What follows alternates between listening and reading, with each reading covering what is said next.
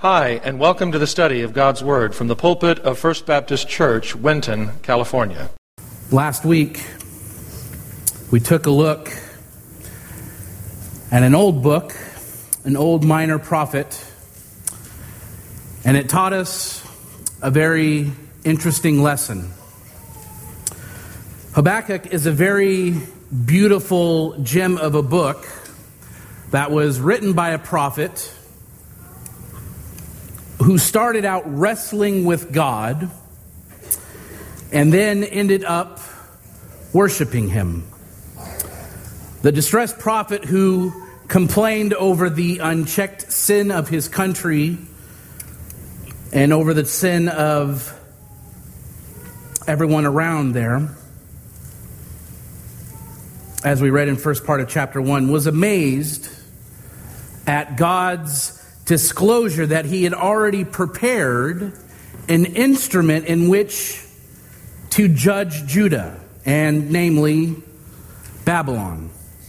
Habakkuk was shocked, and I think some of us were even shocked about what was said, about how God expressed himself to him, how God gave him the answer that he was asking for, but it wasn't exactly the answer that he wanted to receive from God. He expressed his dilemma to God and he waited for an answer. And that answer came in chapter 2, which we will not be discussing this morning, but he find it in chapter 2 in the form of a, a taunt song, so to speak that Habakkuk was instructed to record. And learning of God's just plan to destroy Babylon, Habakkuk bowed in humble adoration. A majestic prayer and hymn of praise follows in chapter 3, and that's where we will be this morning, Habakkuk chapter 3. His prayer in chapter 3, one of the grandest in the Bible, I feel, is a pinnacle of praise. It is the pinnacle of praise. It is the mountaintop which, in this journey, began in the valley of distress and doubt. But this morning, we're going to look at the first part of the prayer of praise to God for his power and involvement in the world. So, first, we're going to look at verses 1 and 2 because we need to be praying for revival and mercy. We need to be praying for revival and mercy. And if you would have what God alone can give, we must pray. If we would have revival in God's house, his people must pray. Habakkuk records a prayer song of praise for God's people to sing, and you can see that in the last statement of chapter 3. But as verse 1 states, the song is a prayer of Habakkuk the prophet according to Shigionoth. The revelation of God to Habakkuk has changed him. Much like when we read God's word, it should be changing us. His circumstances had not changed, but he had changed. He is now walking by faith and not by sight. He is living by God's promises not by his human reasoning. Originally, he was concerned with iniquity and injustice, as it, of course, affected his personal world and nation. But then he was concerned with violence and injustice within the whole world and how God was going to deal with this world. But now that he has this encounter with the Lord in a fuller, deeper way. He is concerned about and he's focused on how God is and how he is worthy of praise. and how he is worthy of that majestic glory that he deserves. So he humbly lays bare his heart and he begins this new section of the oracle with the words, a prayer of Habakkuk the prophet. He had come to understand that his God's ways were beyond him. But through faith and meditation, they are glorious to him. He now stands again simply as Habakkuk, the prophet. And he records this prayer of praise as a hymn that can be used in public worship. The word Shigionoth is obscure, but it means to stumble or go astray. Scholars think it's most probably a liturgical or worship term or as a plea for guidance. And Habakkuk was no passive spectator of this sad spiritual decline of Judah from which he was living, nor was he a passive recipient of the coming judgment. He understood what was to come. He may not have liked it, much like we don't like bad things when they happen. But he had come to accept it, but accept it in a way that he showed honor and glory to God. These disclosures of God stirred him deeply and caused him to pray, just like all of us should. The profound burden of the prophet's heart is expressed in verse 2. Look there now. Lord, I have heard the report about thee, and I fear. O Lord, revive thy work in the midst of the years. In the midst of the years, make it known. In wrath, remember mercy.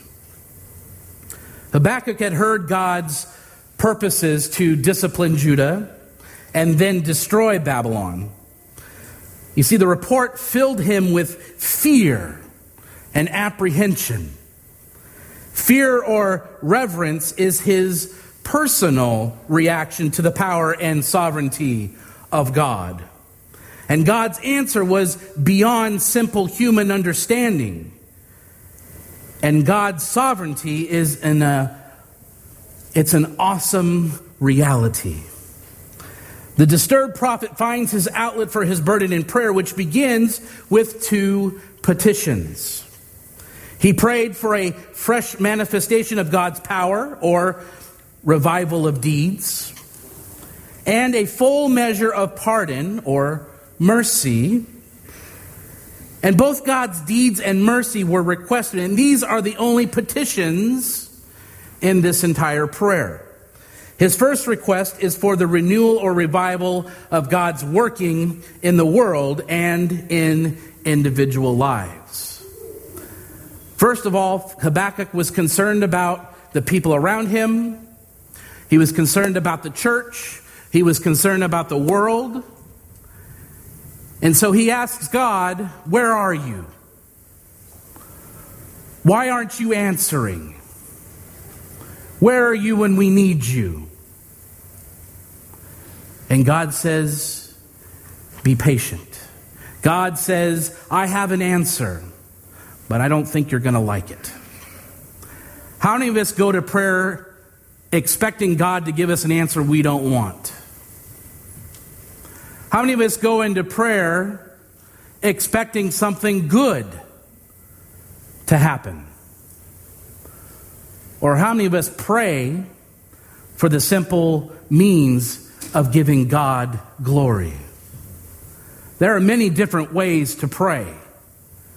And there are many different ways that God can answer us. But are we willing to accept what He tells us? And that's what Habakkuk is telling us. Are we willing to lay down everything and understand that this is God's will for us? that no matter what we go through, no matter what trial or things that are worthy of praise, we have to understand that this is God's will and this is God's will for us. Are we willing to accept that? So his first request is the renewal and revival of God's working in the world and individual lives. And revival always begins with God. Always begins with God, not just some activity or notion that someone says, you know what, we're going to have a revival. That is not how it works, and that is not true revival. Revival always begins with God. The need to renew the impact of God's previous workings.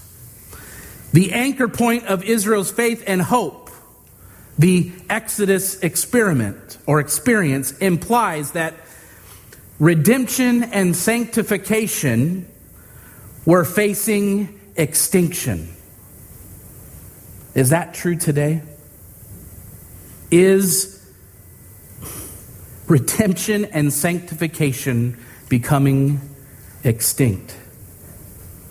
The twice repeated phrase in the midst of the years states that God's life changing intervention was needed right now. We need God's intervention right now. Amen. Israel needed God to make known, to make alive by experiential proofs, by the reenactment of his deeds and power. And Habakkuk pleaded that God would do it immediately. The prophet wanted God to manifest his grace upon Israel.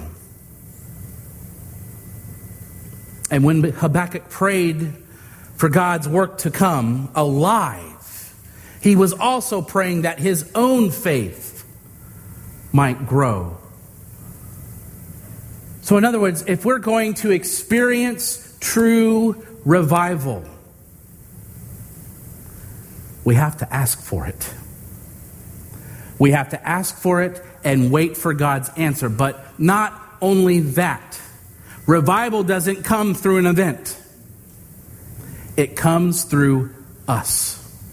It starts with God, but it has to be done within us first.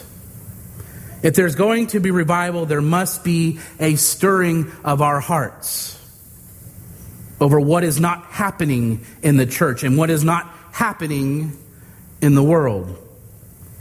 When British evangelist Gypsy Smith was asked how to start a revival, and it's in your bulletin notes in the quote there, he says this Go home, lock yourself in your room, kneel down in the middle of that room, and draw a chalk mark all around yourself, and ask God to start the revival inside that chalk mark. When He has answered your prayer, the revival is on. Revival needs to start within us first.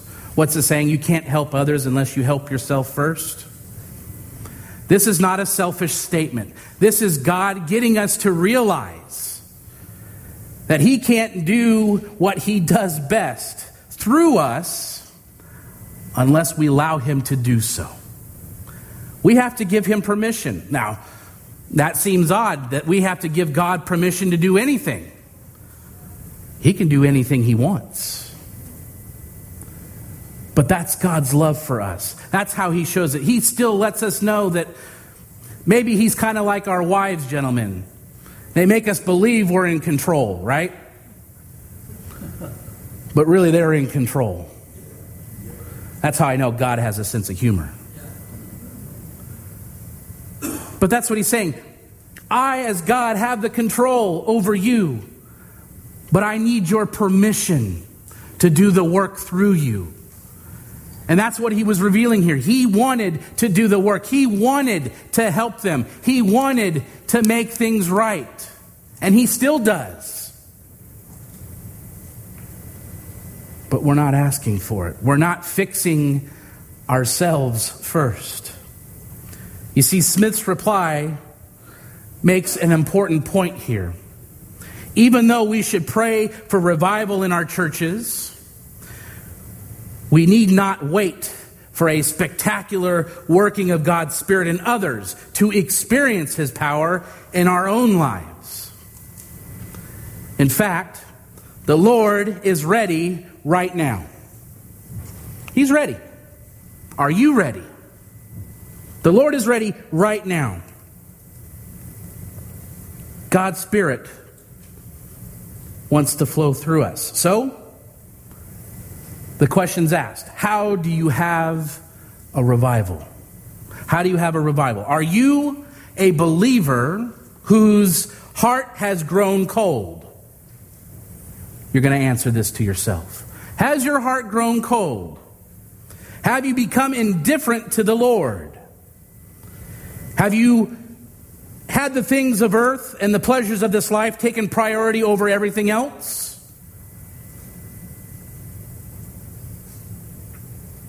If so, we are encouraged to take these steps. First, we need to acknowledge our need. Acknowledge our need. And then we need to confess our sins to the Lord. Spend time daily in God's Word, listening to God. We need to be talking to our Heavenly Father in prayer.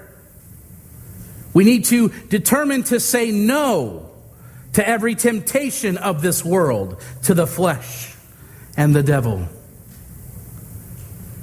But then we need to say yes to God, to His will, and to His way.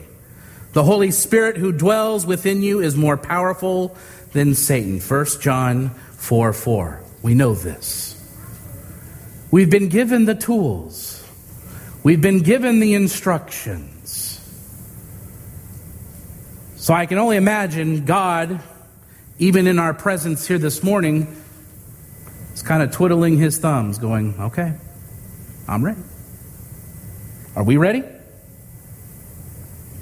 Are we ready for true revival? The prophet's second request kind of evolved from the first. You see, God was going to judge Israel because of the presence of sin. And this disciplining was going to be a difficult experience, as we described last week. It was going to be difficult. And God's discipline would work out for their good. That was his promise. I'm doing this for your own good. And it's not like us as parents saying, Son, this is going to hurt you more than me. We believe that as parents. But then we do those things, and all of a sudden we feel worse than the child. But that's not what God is saying. God is saying, I'm doing this for your good. You're going through this for your own good. And as we mentioned last week, God never breaks his promises. So if that's a promise, then certainly we can endure some of the things that we're supposed to endure. God's wrath is the inevitable outcome for those who break covenant with Him. But His constant and consistent disposition is mercy towards those who walk in His will and way. Disobedience, injustice, violence, and innocent bloodshed called for his wrath. But Habakkuk calls on God to remember and exhibit the merciful side of his character as well. A renewed desire to acknowledge and follow God allows the floodgates of his mercy to open. Our hope and the hope of the church is that God will be merciful.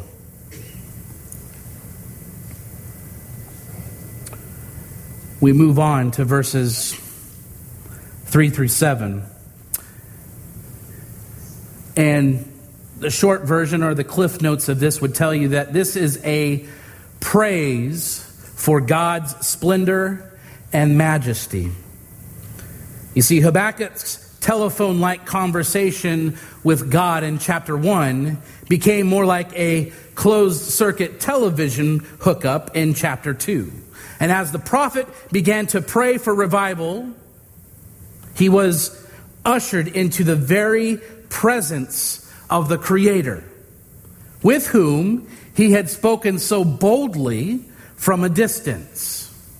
In other words, God called his bluff and said, Here I am. Where am I? I'm right here where I should be and where I've always been. Verse 3 declares that the visible power of God is manifested on earth.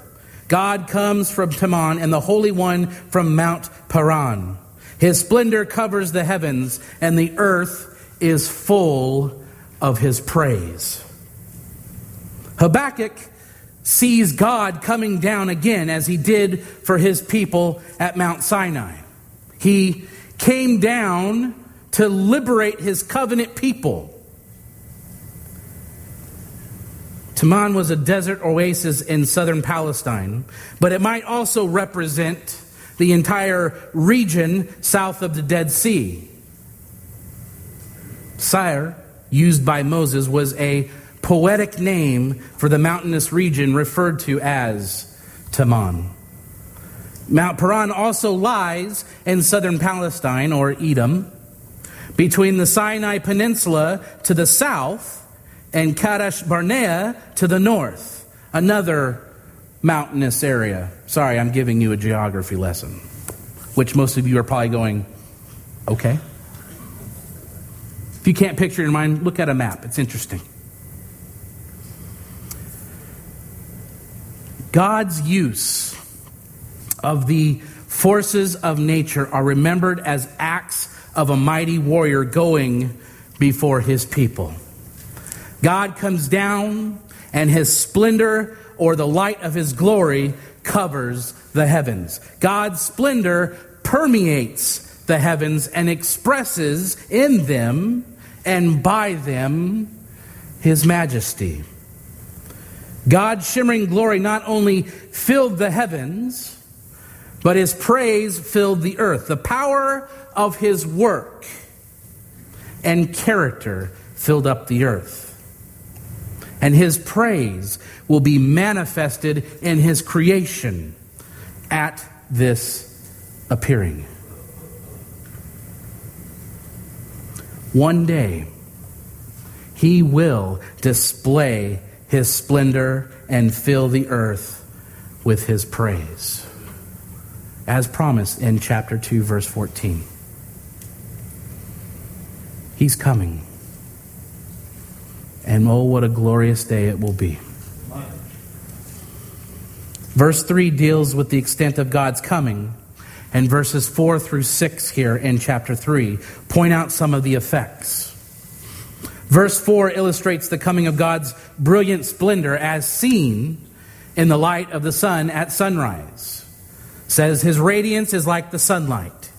He has rays flashing from his hand, and there is the hiding of his power. All creation reflects God's splendor, and his radiance or brilliance is manifested as light. The Lord is perceived as illuminating to this world with the rays of sunlight, as described here. The rays and are flashes of light and power emanating from his presence. The hand is repeatedly used as a symbol of our Father's power. And just as the rays of light streak across the morning sky, so rays flash from God's hand. And there in the brightness and the hiding of his power, the splendor actually conceals the glorious, invisible God. Our God is a God that hides his power. Does that make any sense to you and I? Our God is one that hides his power. Why? Why should he hide his power? Because it is easy to forget that the sun that showers light and warmth upon the earth a ball of fire that could consume our globe in a moment should we come in contact. He's protecting us. The revelation of God is always restrained lest it consume its beholders. You see, the unseen God also has hidden powers at his disposal. Verse 5 Before him goes plague, and pestilence comes after him. So God is fully capable of exercising his cleansing power. Habakkuk saw that as God moved across the land, plagues preceded him and pestilence. Literally, burning heat or bolts of fire lay in his wake. Plagues and pestilence are attributed to divine agency as part of judgment. At his will, God can strike down his enemies with plagues like he did with the ten mentioned in the Old Testament, or afflict Egypt with pestilence. And it may refer to some disease accompanying with burning fever, or it could mean firebolts coming down out of the sky. According to Revelation 6, plagues and visitations will precede the visible coming of the Lord to earth. His grace and glory are coupled with his might and judgment. You see, God can manifest his power by simply standing still. And as verse 6 indicates, he stood and surveyed the earth. He looked and trembled the nations. And yes, the perpetual mountains were shattered. The ancient hills sank down. His ways are everlasting. So the prophet's vision of God coming down and moving across the land reach a climax here. God stood still as sovereign and surveyed the earth as if to measure it up for his actions. His very presence caused the earth to shake as it convulsed by earthquakes and volcanic eruptions. Furthermore, by a mere glance at the nations, he causes them to tremble. And this shaking of all things is further described as the perpetual mountains and the eternal hills, the most solid, permanent, and grandest fixtures of the globe, crumbling to dust. That's the might of his power. They crumble to dust. They are frail. They are temporary. Although they appear old and permanent, in truth, God alone is eternal and his ways are everlasting. The creation itself knows who's its master. Verse 7 the distress of the peoples of earth is brought into focus here. It says, I saw the tents of Cushan under distress, the tent curtains of the land of Midian were trembling. The nations are now illustrated by Midian. These nations would have been the first to experience God's coming to visit his people. The tents speak of their nomadic existence, and these people under distress because they were worshiping idols and gods of their own making. Instead of who they should have been serving and who they should have been praising. Even the most able to exist outside of the ways of the earth will be distressed and quake at the Lord's coming. There will be a time when He answers that prayer. Where are you?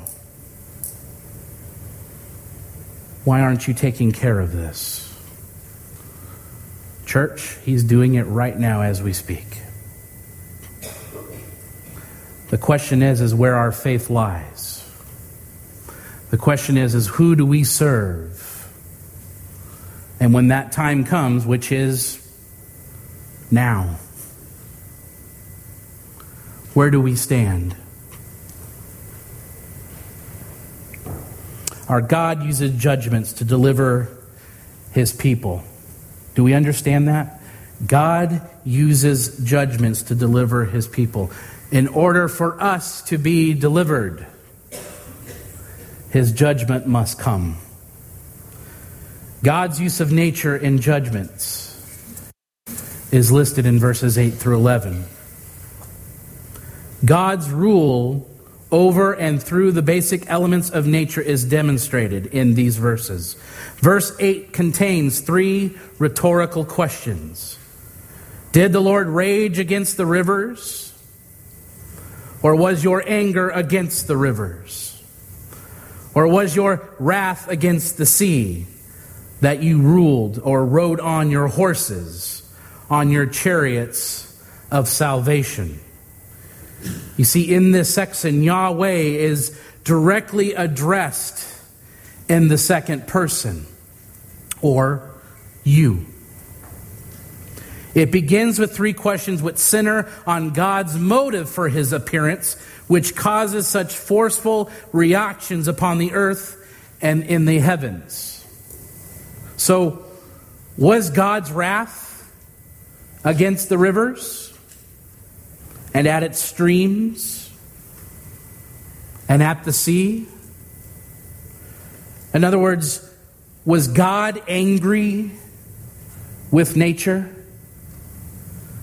While direct answers are not given, a no answer is implied.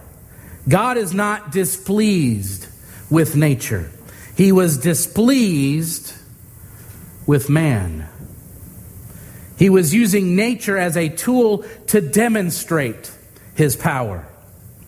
He had exhibited his power by smiting the Nile River. And there's many examples of this throughout scripture. The Jordan River. And similarly, God would use the power of nature to smite the nations. And his motive was to destroy his enemies and deliver his people. This is a reoccurring theme throughout Scripture. And it applies to us this morning. God's chariots and horses are evidence of his power as the Lord of hosts. He ruled his angels and rode steeds to bring salvation to his people. Elsewhere, winged cherubim on the clouds serve as his chariots or throne riding the winds and striking forth with the power and brightness of lightning. His chariots, bringing the power of the winds and the storm, drives back the waters and turns them up. His cherubim and angelic force are executors of his sovereignty over nature. Therefore, God was seen as a victor riding forth with his horses. God has used creation from the parting of the time of Noah and the great flood to fight against his and his people's enemies. And Habakkuk directly addresses these questions to Yahweh, longing for God to act, to intervene with his great power again. More of God's arsenal joins the battle in verse 9. Your bow was made bare, the rods of chastisement were sworn. You cleave the earth with rivers. The bow was made bare, shows God pulling it from its sheath to get it ready for action. God is ready for action. God is ready for action. The third line indicates that God's actions and power can be seen in the carving out of nature. He creased the earth for the rivers, and God forms the channels from where he would have things flow. And his power was displayed then, and so it will again. The mountains quaked at his presence and their promise or their prominence withered away. And verse 11 states that even the celestial bodies acknowledge their Creator. Sun and moon stood in their places. They went away at the light of thine arrows, at thy radiance of thy gleaming spear. The sun and moon are highly visible symbols of God's created order, as they are always there and always on time. They represent consistency and permanence. We have based our calendar upon these fixtures. Their inactivity indicates the interruption of that time space order. In Joshua 10 11 through 14, 2 Kings chapter 20, Isaiah 38. At Gibeon, the sun and moon stood still in their respective places in heaven because he is their creator and the creator of nature law. He holds sovereignty over them and what they represent as well. You see, God can work his wonders not only on earth, sea, and among the nations, but in the highest heavens as well. Yet all the light and brilliance of sun, moon, and lightning pale in comparison to the splendor of our Lord. The interruption in the created order, characterized by darkness, is also indicative of the coming day of the Lord. God's judgment is going to come to the nations. Verse 12 states that in history, God marched through his world dealing justice to the nations. In indignation, you marched through the earth. In anger, you trampled the nations. So here, Habakkuk envisioned God moving like a thundering giant who marches through the earth. But God was hardly tiptoeing through the tulips. In anger, he tramples or threshes the nations, as an ox treads through the grain to beat out and crush the chaff. So God marched across the earth to crush sinful people and bring salvation to Israel. I think the prophet wanted to incite God just to see if he'd get an answer. How many of us have done that before? Testing the waters, so to speak. I've learned my lesson many times. But he did that in order to bring out of control. He wanted to bring chaos, or I'm sorry, he wanted to bring back control and get rid of chaos. He wanted to bring the people and the nations back to order. I believe that we are in that time again, that we need to bring the people and the nations back to order. We need to bring true revival. So that no one doubts as to the reason God is manifesting such power. Habakkuk expressly states that God was going forth for the salvation of his people. God is going forth for us to bring us salvation. The last part of the verse describes Yahweh's victory over a violent leader with a serious body and head wound. And God will eventually crush the head of the leader of the force of evil in our world. Those forces are attacking God's people.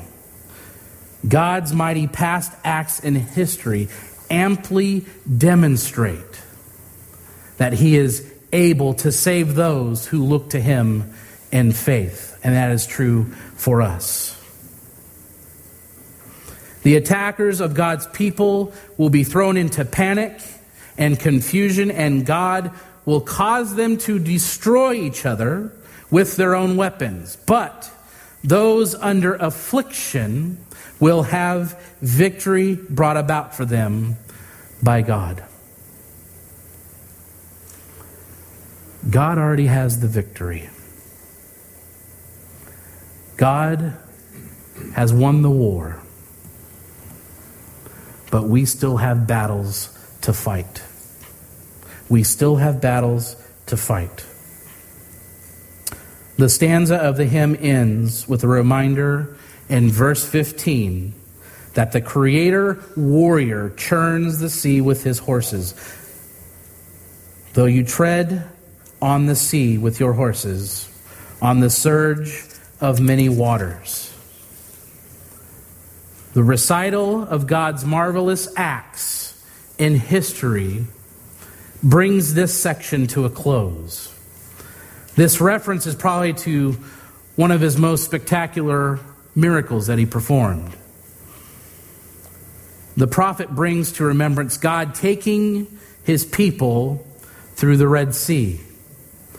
The pursuing Egyptians were trod or trod under the seas and mighty waters as God wrought deliverance for his people.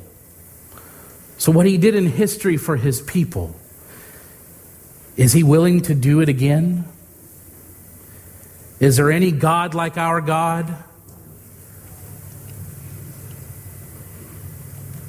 Habakkuk's request for revival is a great petition to put before God. And it is certainly one we need to place before God. We need God to reveal his mighty acts in the earth again. Maybe we will not cry out for revival because of the barrenness of our soul and our religion, because it does not reveal its need until our situation, like Israel's, is revealed.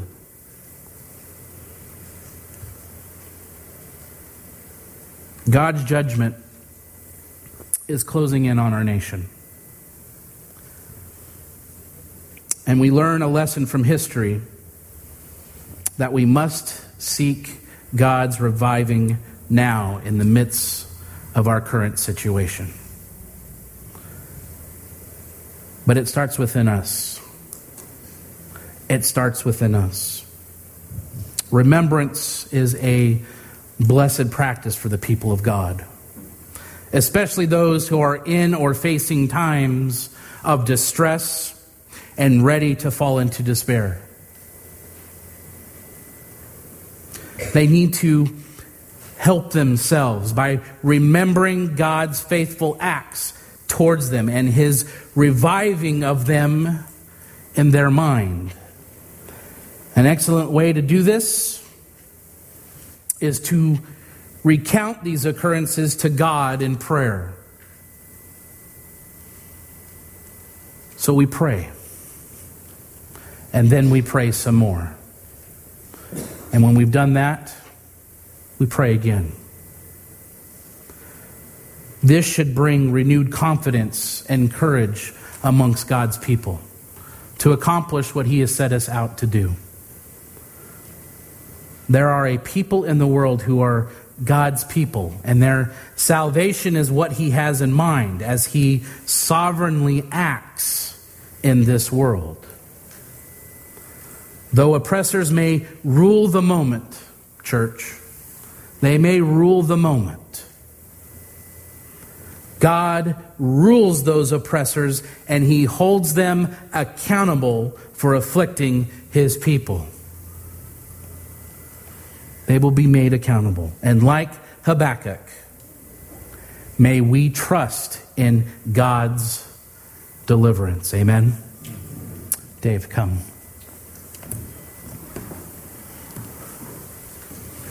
As we close, I would like the ladies to sing the first part of this song and the men finish it, if you would, please. Let's stand together. Ladies, He is Lord.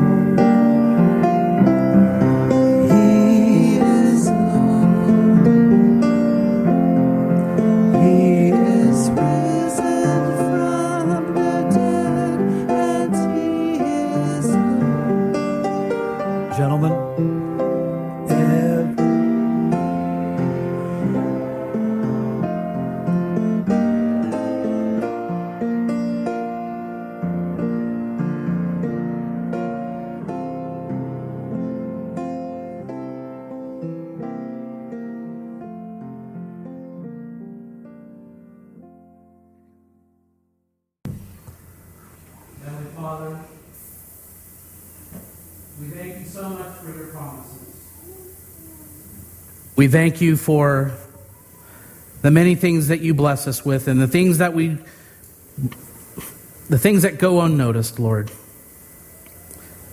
You care for us. You wish to see us thrive. And Lord, we know that you seek to have revival in this land to heal the nations and to heal your people. Lord, I pray you do that. You do that through us and let that sink in for us as Christians as we examine our own lives. I know many times we're out to save the world and we want to do what we can to save others. Humbleness. Indeed, things look not so great. But Lord, we put our faith and trust in you to understand that the deliverance of your people comes through your judgment. So, Lord, we place our trust in you this morning. Let us renew our faith to understand that your will should be our, our will. Thank you for our time together. And Lord, again, we thank you so much for what you blessed us with. And it's in your name we pray this morning, and all of God's people said, Amen. Have a great day in the Lord. The Bible says, if you confess with your mouth the Lord Jesus and believe in your heart that God has raised him from the dead, you will be saved. If you've never trusted in Jesus Christ as your personal Lord and Savior, we invite you to call on him now and through a simple prayer of faith, give your life to him. If you're not attending a church that honors the Bible as the Word of God, we encourage you to locate and begin attending such a church in the area where you live. The message you have just heard was preached from the pulpit of First Baptist Church, Winton, California. For more information on the ministry of First Baptist Church, Winton, please visit our website at wintonchurch.org.